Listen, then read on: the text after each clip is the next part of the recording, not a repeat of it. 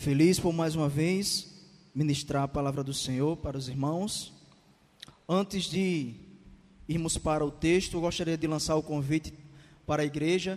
Dia 20 deste mês, é, eu acho que é esse sábado, o outro, é, Boqueirão, nós estaremos lá fazendo um evangelismo nas ruas, e tem alguns irmãos aqui que vão estar ajudando.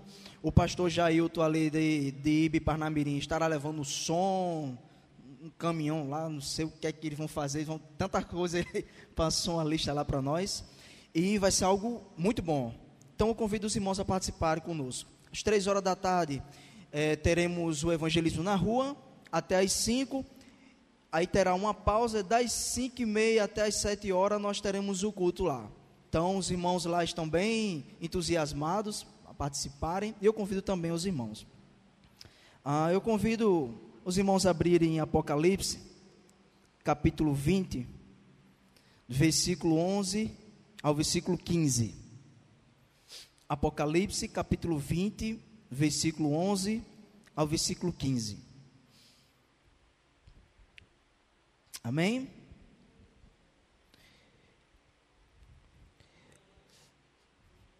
Passemos a ler.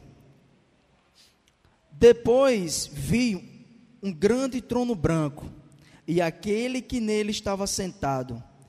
A terra e o céu fugiu, fugiram da sua presença e não se encontrou lugar para eles. Vi também os mortos, grandes e pequenos, em pé diante do trono, e livros foram abertos. Outro livro foi aberto, o livro da vida. Os mortos foram julgados de acordo com o que tinham feito, segundo o que estava registrado nos livros. O mar entregou os mortos que nele havia, e a morte e o Hades entregaram os mortos que nele havia, e cada um foi julgado de acordo com o que tinha feito. Então a morte e o Hades foram lançados no lago de fogo. O lago de fogo é a segunda morte. Aqueles cujo nome não foram encontrados no livro da vida foram lançados no lago de fogo. Irmãos, é, eu particularmente estou diante do texto mais complicado de interpretar, de, diante de, dos momentos que tive de estudo, de meditação com os irmãos e em outras ocasiões. É um texto que ele confronta muito até com o que o senso comum acredita, o que a gente acredita e passa de um para o outro e passa de um para o outro acerca de inferno, acerca de juízo, acerca de como Deus, quais são os critérios que Deus vai, vai usar para julgar os ímpios e julgar os justos. E esse texto, ele é muito difícil até de você aceitá-lo, porque ultrapassa os nossos limites mentais, ultrapassa os nossos limites filosóficos, porque a filosofia, nesse sentido aqui, ela vai imperar mais e como pode um Deus bom fazer tal coisa? Como pode o Deus bom realizar tais ações? E aí a gente vai encontrar aqui alguns confrontos, e eu peço aos irmãos que orem a Deus para entender junto comigo também, né, que o Espírito Santo fale. Este é o evento mais esperado pela humanidade e ele é o, o cume, o ápice da história da redenção. Tudo em, gira em torno deste acontecimento aqui é a definição de salvação eterna e de condenação eterna. Existem alguns critérios e existem algumas coisas na qual nós vamos ver e nós vamos dar umas folheadas que não dá para dar muita glória não às vezes. É silêncio. Eu fiquei estarrecido quando eu comecei a mergulhar um pouco mais e entender que existem coisas que eu não compreendia e que havia aprendido de uma forma e as escrituras ela vinha o tempo todo falando sobre tais coisas, tais coisas. A, a primeira pergunta que eu me fiz é qual é a necessidade de um juízo? Qual a necessidade de um julgamento final? Qual a necessidade de tudo isso? O livro de Apocalipse, o que é que ele está querendo mostrar? Para onde ele está querendo conduzir? É o livro menos lido, porque ele é o menos compreendido apesar do nome do livro ser Livro das Revelações, é o livro mais complicado de ser revelado, por causa das suas figuras de linguagem e do seu, do seu gênero literário, a forma como ele foi escrita, as imagens, as ilustrações, é complicado de interpretar. Mas Apocalipse 20, do 11 ao 15, é claro, muito claro, tão claro quanto o trono branco do Senhor aqui. A primeira coisa que nós precisamos entender é que o juízo ele é necessário. Essa revelação que o apóstolo João teve na ilha de Patmos, ela não foi à toa. O juízo é necessário para que todos prestemos contas dos nossos atos. Imagine se não tivesse prestação de conta. Todo mundo faria sua lei. Fazia o que queria, andava como queria. E o mundo sem lei, ele é um caos. Se eu sei que não existe consequência, eu vou viver da forma que eu quiser. Então, se não houver juízo, não há vantagem de viver com lei. Não há, não há vantagem de viver sob preceitos, organizações que alguém criou e montou e eu tenho que seguir aquele padrão, eu quero seguir o meu padrão, porque a vida é minha, eu não presto conta a ninguém. Então o juízo ele quebra essa ideia homocêntrica do homem no centro das coisas e coloca na mente dele de que ele vai prestar conta de tudo que ele fizer, de bom ou de mal. Então, sem julgamento não há punição e sem julgamento também não há recompensa. Então, nem existe céu e nem existe inferno. Não existe julgamento. Por isso que o julgamento ele é imprescindível. Por isso que o julgamento ele é necessário, né? E como eu falei agora neste momento, seria uma desgraça enorme porque o coração do homem é mau. Então, nenhuma lei que ele fizesse para ele seria bom. Todas as leis colaboram, corroboram qualquer adjetivo, qualquer coisa que a gente quiser usar para o nosso próprio bem, para o nosso próprio ego. O meu vem primeiro. Então, seria um caos muito grande. Porém, irmãos, algumas coisas se destacam como as características do juízo. A primeira coisa que nós vemos nas características do juízo é que tem um juiz e esse juiz ele não pode ser comprado. Não há nada que coloque dinheiro no bolso desse juiz. Não há nada que faça ele mudar o seu decreto. Esse juiz ele é justo. Então, existe a verdade de um juiz justo que julgará toda raça, língua, tribo e nação. Ninguém ficará fora desse juiz. Ninguém passará despercebido desse trono.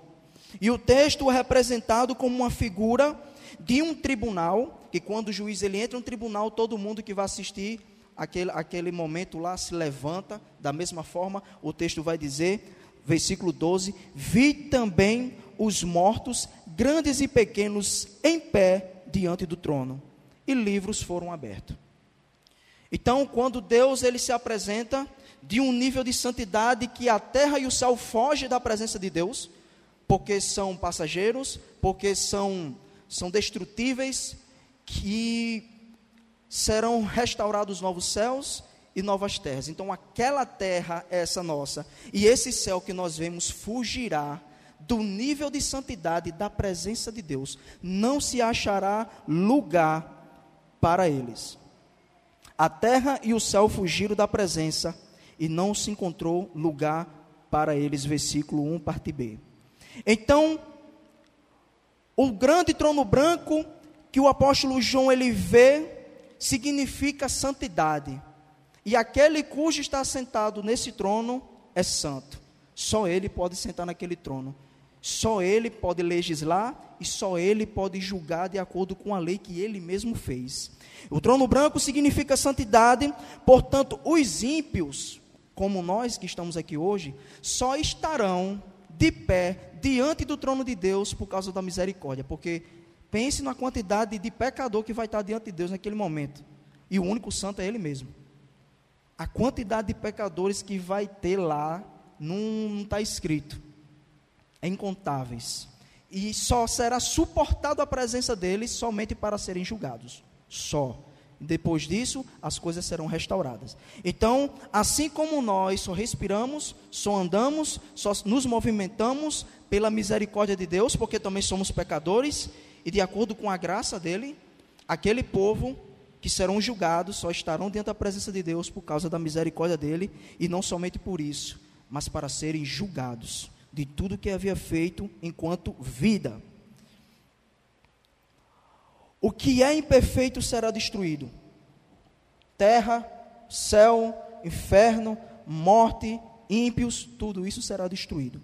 Será banido da presença de Deus. Destruir não significa desaparecer, como algumas doutrinas acreditam no aniquilacionismo, que depois que você morre, tudo se acaba. Porque o nível de amor de Deus é tão grande que ele não quer ver o ímpio morrer no lago de fogo. Mas não é isso que a Bíblia fala. Não existe aniquilacionismo. Seria muito fácil para o homem fazer o que queria, morrer e acabou. É mais uma visão naturalista. Não existe juízo. Não existe céu nem inferno, como o John Lennon cantou naquela música dele, Imagine, né? imagine se não existisse céu, imagine se não existisse inferno, como é que seria, né? Então, a, não será como alguns acreditam, após a morte, tudo se acaba, é mentira, a Bíblia diz que após a morte as coisas vão ficarem piores, e depois que ficar pior, vai ficar pior dos piores. E quando ficar pior do pior dos piores, vai intensificar. É como uma fornalha lá de Nabucodonosor. Aumente sete vezes esse grau para ver se esses, esses três caras se queimam aí dentro. Então nós vamos ver isso aí, o quão duro vai ser a recompensa dos ímpios. E o quão bom vai ser a recompensa dos justos. Então, o que é imperfeito será banido da presença de Deus, não significa que será aniquilado, destruído de uma forma que desaparecerá, deixar de existir. Não é assim que as coisas vão funcionar. Vai falar-se de dois livros, na verdade, de um livro, no singular, que é o livro da lei, e livros que foram abertos. E a gente vai entender o que significa esses livros, qual é a finalidade dele e a finalidade do livro. E os irmãos prestem bem atenção, notem que este o livro, ele é a chave que condena e que salva. Ele é a prerrogativa de salvação e de condenação. Como nós lemos aqui no último versículo, versículo 15: aqueles cujos nomes não foram encontrados no livro da vida foram lançados no lago de fogo. Então, a prerrogativa de salvação, eu vou dar logo um spoiler, não é os livros das obras. As obras não vai influenciar em nada em salvação ou em condenação, mas o livro da vida sim. Ele condena ou ele salva. E a gente vai entender isso, o porquê que Deus usa, das, usa dessas formas. Os réus serão julgados e condenados. Esse é o momento de julgamento. Quando João tem a visão desses povos, dessas pessoas, pequenos e grandes, acreditamos ser também posições sociais, pobres e ricos, diante da presença de Deus, e serão julgados diante do trono de Deus livros foram abertos, e o outro livro foi aberto, que é o livro da, da vida.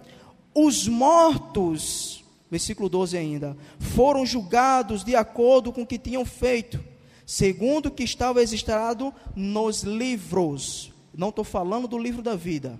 Serão, seremos julgados pelo que está escrito nos livros, irmão. Isso é muito importante, porque a gente serve a Deus, serve a Jesus, vemos para a igreja, pregamos o evangelho e às vezes não sabe nem como as coisas vão acabar.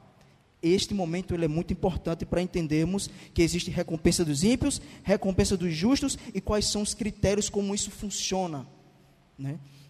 Então, o versículo 13, que é um versículo assustador, que é um versículo aterrorizante, que vai dizer que o mar entregou os mortos que nele haviam, e a morte e o Hades em hebraico Sheol, em grego Hades e para nós inferno. A cada um foi julgado de acordo com o que tinha feito. Então, se alguém morreu afogado e ninguém viu o corpo, o mar vai dar conta do corpo dele. Se o camarada morreu, não teve tempo nem de ir para o inferno, esperar o juízo, a morte vai dar conta também da vida dele. E aqueles que estão penando no inferno neste momento, o inferno também dará conta deles para todos eles estarem diante de Deus para serem julgados. O inferno não é o fim. O inferno é o começo, o começo de uma desgraça. Então, quando a gente manda a pessoa para o inferno, eu vou até ensinar uma coisa ruim, manda logo para o lago de fogo, que é pior. Porque o estágio maior não é o inferno. O inferno é apenas um período probatório. É um período que se aguarda para ser condenado e o martelo ser batido definitivamente. Ele está sofrendo e vai sair do sofrimento dele para um maior. E aqueles que vivem com o Senhor, que caminham com Cristo, que vivem uma vida buscando os preceitos de Deus, eles irão para o seio de Abraão, ou paraíso, ou céu, como a gente gostaria de chamar. Cada um fala de uma forma, um diz que é paraíso, o outro apóstolo diz que é céu, mas sabemos que existe um lugar em que os santos ficarão aguardando o dia do juízo. Todos estarão presentes naquele dia. A morte, o Hades, o inferno entregaram os mortos que nele havia e cada um foi julgado de acordo com o que tinha feito. Os livros das obras não condenam, mas definem intensidade de sofrimento. Assim como os santos têm um galardão, os ímpios também terá mais sofrimento, menos sofrimento. Não significa mais fogo ou menos fogo. Não é que seja um fogo literal, mas mais sofrimento ou menos sofrimento. Quem vai falar isso é Jesus, se não me engano, em Mateus capítulo 12, ele vai dizer que daremos conta de cada palavra frívola que lançarmos. E aquele que tem conhecimento e rejeitou, será açoitado mais vezes do que aquele que não tinha conhecimento da verdade, mas também viveu na impiedade e morreu sem Cristo. Este terá um rigor menor do que aquele que tinha o conhecimento e disse: Não quero saber de Jesus. Hoje pela manhã, lá em Boqueirão, eu e irmão Gideon tivemos uma experiência lá, visitamos a casa de um, de um vizinho e disseram para nós que ele tinha recebido Jesus como Salvador. E nós fomos lá conversar com ele, conversar com a esposa dele. E a esposa dele, assim, muito debilitada, muito doente. E a gente, ela quase não anda. E a gente olhou assim, e ela dizia: Não, ele bebe, não, ele faz isso, não, ele faz aquilo. Aí Gideão disse assim: Pronto, então a senhora, como ele se converteu, a senhora vai com ele para a igreja para ajudar ele dar força.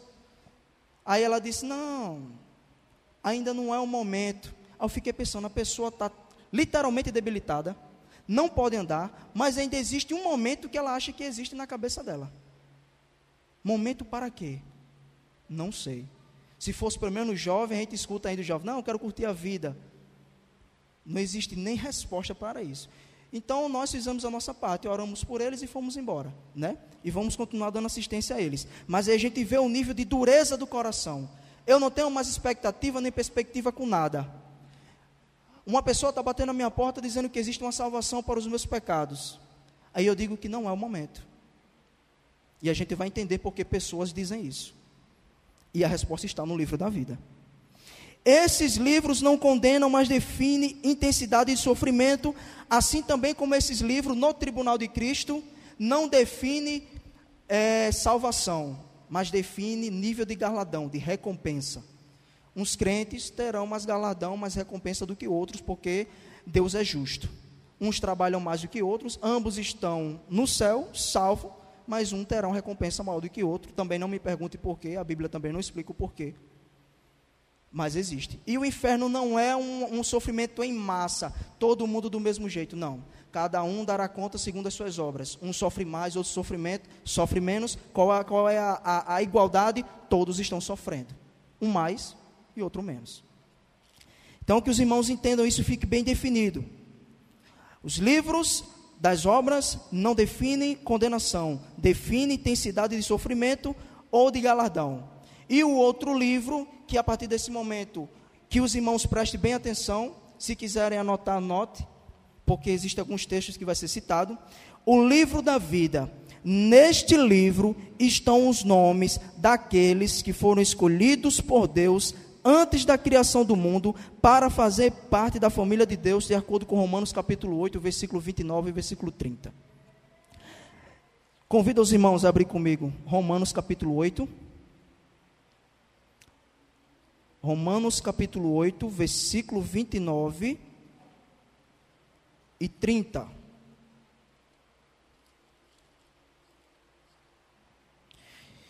Versículo 29 e 30. Pois aqueles que de antemão conheceu, também os predestinou para serem conforme a imagem de seu filho, a fim de que ele seja o primogênito dentre muitos irmãos. E aos que predestinou também chamou, e aos que chamou também justificou, e aos que justificou também glorificou.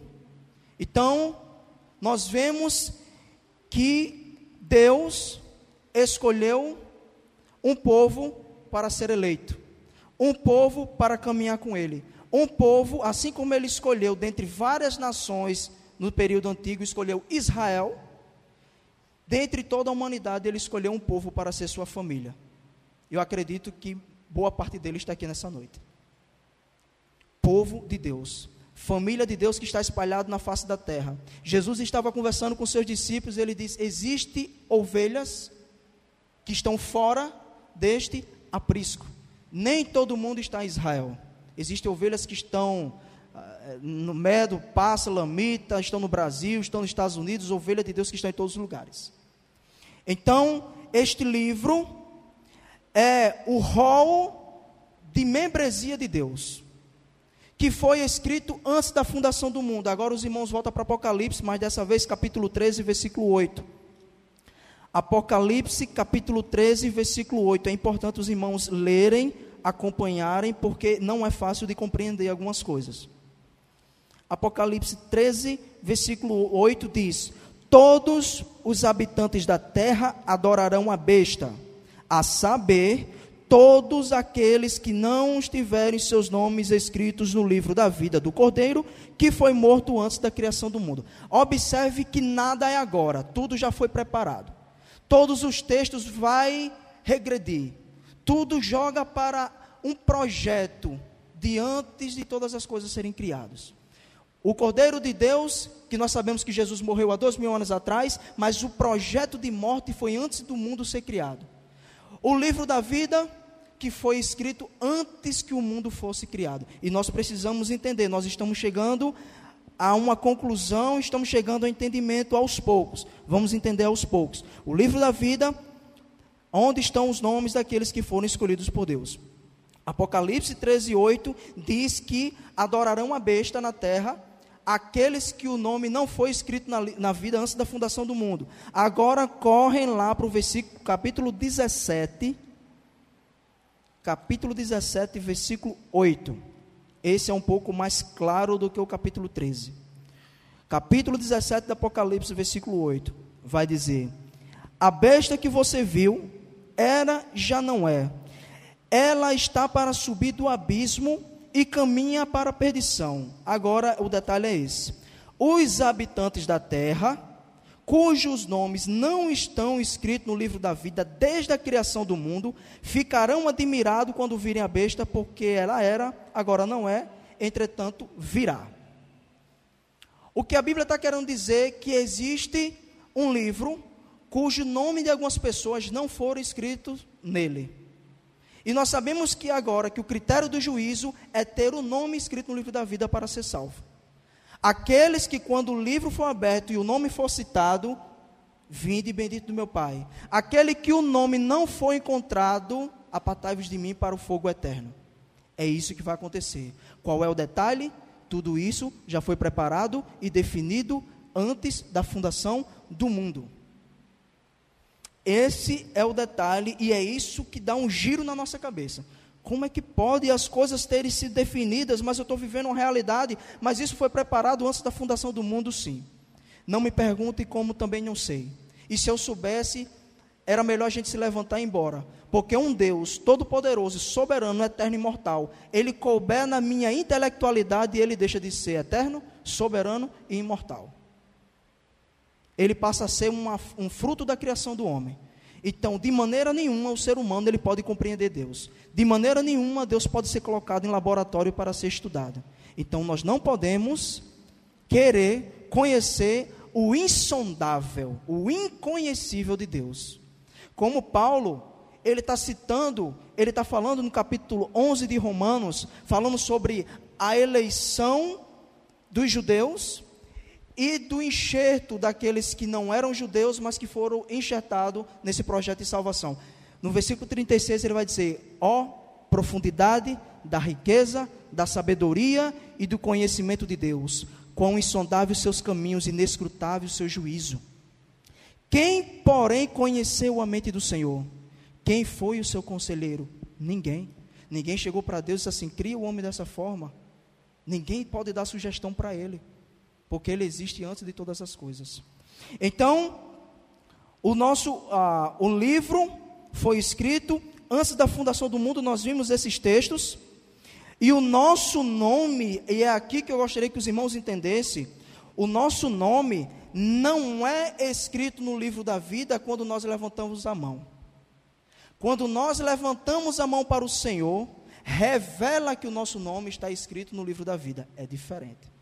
Quando a gente passa a inverter, a gente vai começar a entender.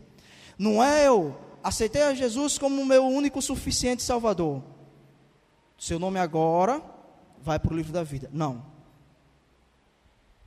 Quando você se decide por Cristo, que o Espírito Santo trabalhou em você, é porque seu nome já foi escrito no livro da vida e agora você está revelando que tem seu nome escrito lá. É assim que funciona. E aqueles cujas pessoas dizem hoje não, amanhã, depois, e morrem desse jeito, porque tem gente que no leito de hospital se decide, eu já vi várias pessoas que quando estão num estado final de vida, ela se decide por Cristo, mas pessoas que não, amanhã, não, não sei, vamos aguardar mais um pouco, não, ainda não aproveitei a vida, e morre desta forma, eu não estou dizendo que se arrepende lá na frente, e morre desta forma, prova evidencia e revela que o nome dela não foi escrito no livro da vida. Porque se assim o for, nós temos que rasgar o capítulo 20 do juízo final. Que a prerrogativa é teu nome ou não teu nome. Então a gente precisa entender como essas coisas funcionam. Agora, os irmãos, um texto muito conhecido da igreja, que inclusive na ceia vai ser citado novamente, Mateus capítulo 26, versículo 27 e 28, Jesus dá uma, uma declaração que muitos de nós não esperávamos que pega muita gente de surpresa. Mateus capítulo 26, versículo 28, 27 e 28. Amém? E aconteceu que, quando Jesus concluiu todos estes discursos, disse aos seus discípulos: E tomando o cálice, e deu graças, deu-lhe dizendo: Bebei dele todos porque isto é o meu sangue, o sangue do Novo Testamento ou da Nova Aliança, que é derramado por todos. É assim que o texto está dizendo? O sangue da eterna aliança que é derramado por muitos, não por todos. Jesus morreu por aqueles cujos nomes estavam escritos no livro da vida. Essa é a prerrogativa. Uh, João capítulo 17, Jesus vai dizer: Pai, aqueles que o Senhor me deu, não se perdeu, a não ser aquele que estava destinado à perdição, que era Judas Iscariotes. Mas os onze que o Senhor me deu, que estão comigo, enquanto ele estava comigo, eu os protegi. Isso está lá em, em João capítulo 17, versículo 6. Enquanto ele estava comigo, eu os protegi, a não ser aquele que estava destinado à perdição. Porque Jesus sabe quem são as ovelhas. Se eu não me engano, no capítulo 6 ou 7 de João, Jesus está tá debatendo com os escribas e fariseus. Ele diz: As minhas ovelhas ouvem a minha voz, eu as conheço e elas me ouvem. Vós, porém, não são as minhas ovelhas. Jesus é claro. As ovelhas de Cristo, como nós estamos fazendo hoje, como vai ser feito lá em Boqueirão, como é feito na rua evangelismo, elas irão ouvir a voz do pastor delas, e elas serão despertadas do sono. E aqueles que não foram despertados desse sono, é porque Deus os entregou às paixões dos seus próprios corações. Aonde nós vemos isso? Romanos capítulo 1. E Deus entregou os homens às, às inclinações do seu coração para cometer torpeza homem com homem. A ira de Deus, somente dele deixar a nossa vida na nossa mão, já é o motivo de Deus mostrar a sua ira. A partir do momento que Deus disse: Você quer viver a sua vida? A partir do momento quando Ele entrega a sua vida na sua mão para você fazer as suas escolhas, você se perde, porque o coração do homem é mau. Agora, quando o Espírito Santo influencia, convence do homem da justiça, do pecado e do juízo, a graça de Deus ela é irresistível nós seremos despertados desse sono como nós fomos, e nós teremos a noção de que existe a necessidade de adorar Jesus. Não por obrigação, mas por amor. Mas se dependesse de nós, nós não buscaríamos a Deus. Romanos capítulo 3, antes do versículo 10 em diante, vai dizer: Não há um justo sequer na terra, não há quem busque a Deus e não há quem faça o bem. No versículo 23 vai dizer: E porque todos pecaram, e longe e destituídos estão da glória de Deus. Se dependermos de nós, escolher Cristo, nós não escolheríamos. Mas através do Espírito Santo, que abre o nosso entendimento, e nos convence de que nós estamos errados e que gera uma contrição e um arrependimento de fazermos nos prostrarmos diante de Deus, aí sim nós fazemos a escolha certa. É por isso que João 8:36, 32 vai dizer: "E conhecereis a verdade, e a verdade vos libertará". Qual é a liberdade? É quando nós conhecemos a Cristo impulsionado e direcionado pelo Espírito Santo, os nossos olhos espirituais se abrem, deixamos de ser apenas carnais, passamos a ter a natureza de Cristo também, e agora nós temos o desejo e a vontade de fazer aquilo que agrada a Ele. Isto é liberdade. Quer ver prisão? Efésios capítulo 2, versículo 2. Que o príncipe da potestade do ar, que opera nos filhos da desobediência, não há liberdade para o ímpio ele vive de acordo com o príncipe da potestade do ar. Quando eu acho que eu estou fazendo algo para mim, sem Deus, eu estou fazendo a vontade do diabo. Da mesma forma como o Espírito Santo, ele trabalha nos filhos da obediência, Satanás, João 8,44 diz, Jesus fala que existem os filhos do diabo, é inegável, existem os filhos do diabo, né? E Romanos capítulo 9, do versículo 13 em diante, também vai dizer que existem aqueles que foram preparados para o dia da ira. É claro. Resposta: livro da vida. Se o nome está escrito, é porque é família de Deus. Se o nome não está escrito, é que Deus permitiu que ele vivesse a vida dele e fosse julgado e condenado pelo que ele fez. Pronto. Não há falta de amor. Na verdade, falta, é, tem muito amor pelo fato de todo mundo ir para o inferno e ele escolher a família dele? Tem amor? Ele poderia muito bem fulminar todo mundo e destruir tudo, mas ele não fez. Nós estamos aqui sendo reconhecedores deste amor. É um pouco difícil de compreender, mas nada nos impede de voltarmos, lermos e compreendermos um pouco. Então, o livro da vida é quem determina os destinos, salvação e condenação. Após serem julgados, não existirá mais céu nem inferno, irmão. Céu e inferno não existirá mais. Eles serão condenados ao lago de fogo. Onde é que nós vemos isso? No versículo 14 de Apocalipse. Então, no versículo 13, ah, o mar, os mortos e a morte, o mar, a morte e o inferno entregarão os mortos para serem julgados. No versículo 14 vai dizer: depois que eles fizeram o papel deles, que entregaram os mortos, que estava na responsabilidade deles, agora tem o juiz até do inferno vai ser julgado. Versículo 14: Então a morte e o inferno foram lançados no lago de fogo. Esta é a segunda morte. Não só a morte e o inferno serão lançados, mas todo aquele que não foi encontrado escrito no livro da vida. E é assim que, felizmente ou infelizmente, funciona. Quer queira, quer não, o juízo de Deus é dessa forma. Está mais claro do que água como é que funciona. Cabe a nós agradecemos a Deus por estar aqui, ouvindo e o adorando, significa que os nossos nomes foram escritos no livro da vida, e tem muitas pessoas cujos nomes foram escritos no livro da vida e que ainda serão despertados desse sono. É por isso que temos que pregar, é por isso que temos que evangelizar, porque os filhos de Deus serão despertados no tempo dele. Por isso que Paulo fala: um coloca semente, outro rega e o outro colhe. Então, um trabalha de um jeito, lá na frente o outro trabalha de outra forma, e Deus vai trabalhando, o Espírito Santo vai transformando as vidas e vai despertando aqueles que serão acordados para a realidade do reino, porque o reino de Deus é chegado. Versículo, eh, João capítulo 3, versículo 18 já se caminhando para o final, porque é muita coisa, eu acredito que já ficou claro como é que funciona. João capítulo 3, versículo 18 vai dizer: Quem crê nele não é condenado. Não há juízo contra ele. Mas quem não crê já está condenado, porquanto não creu no Filho unigênito de Deus. Ou seja, quem crê não é condenado porque já foi escrito antes dele dizer que queria Jesus. É assim que funciona. Entendam isso. O juízo ele gira em torno desse livro.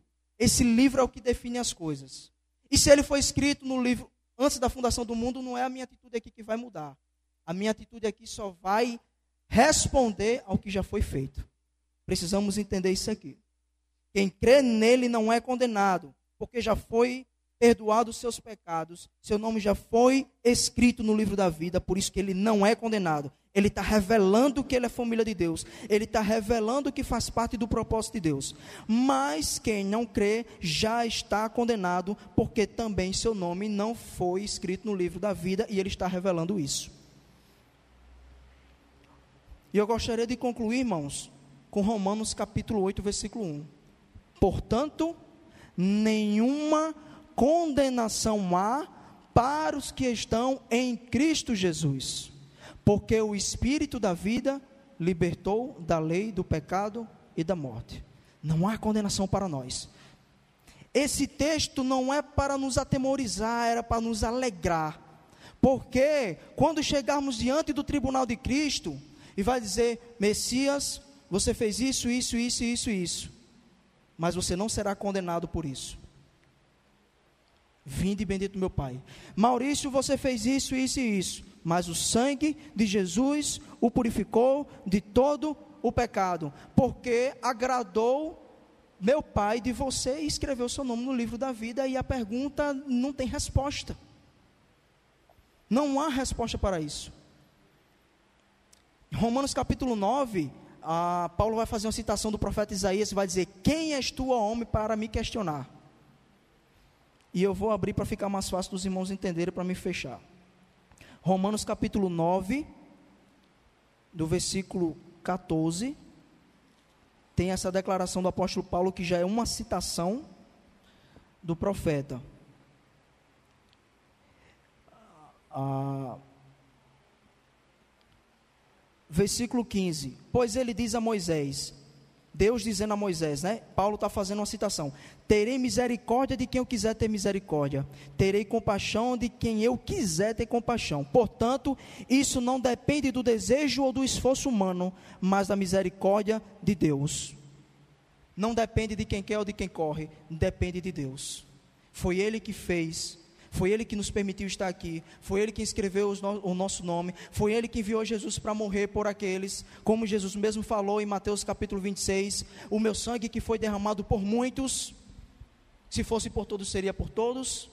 Mas não teria lógica se fosse por todos, não precisaria de juízo, porque todo mundo ia viver com Deus. Se Jesus morreu por todo mundo, não haveria necessidade de livro da vida.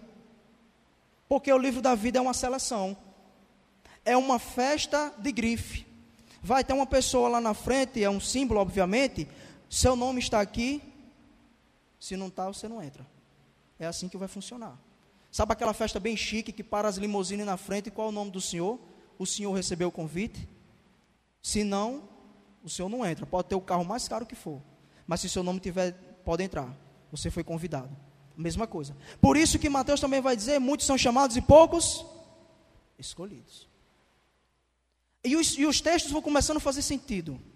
E a gente vai começando a entender por que isso, eu não entendo isso, mas está aqui, está bom, está certo, mas eu não entendo.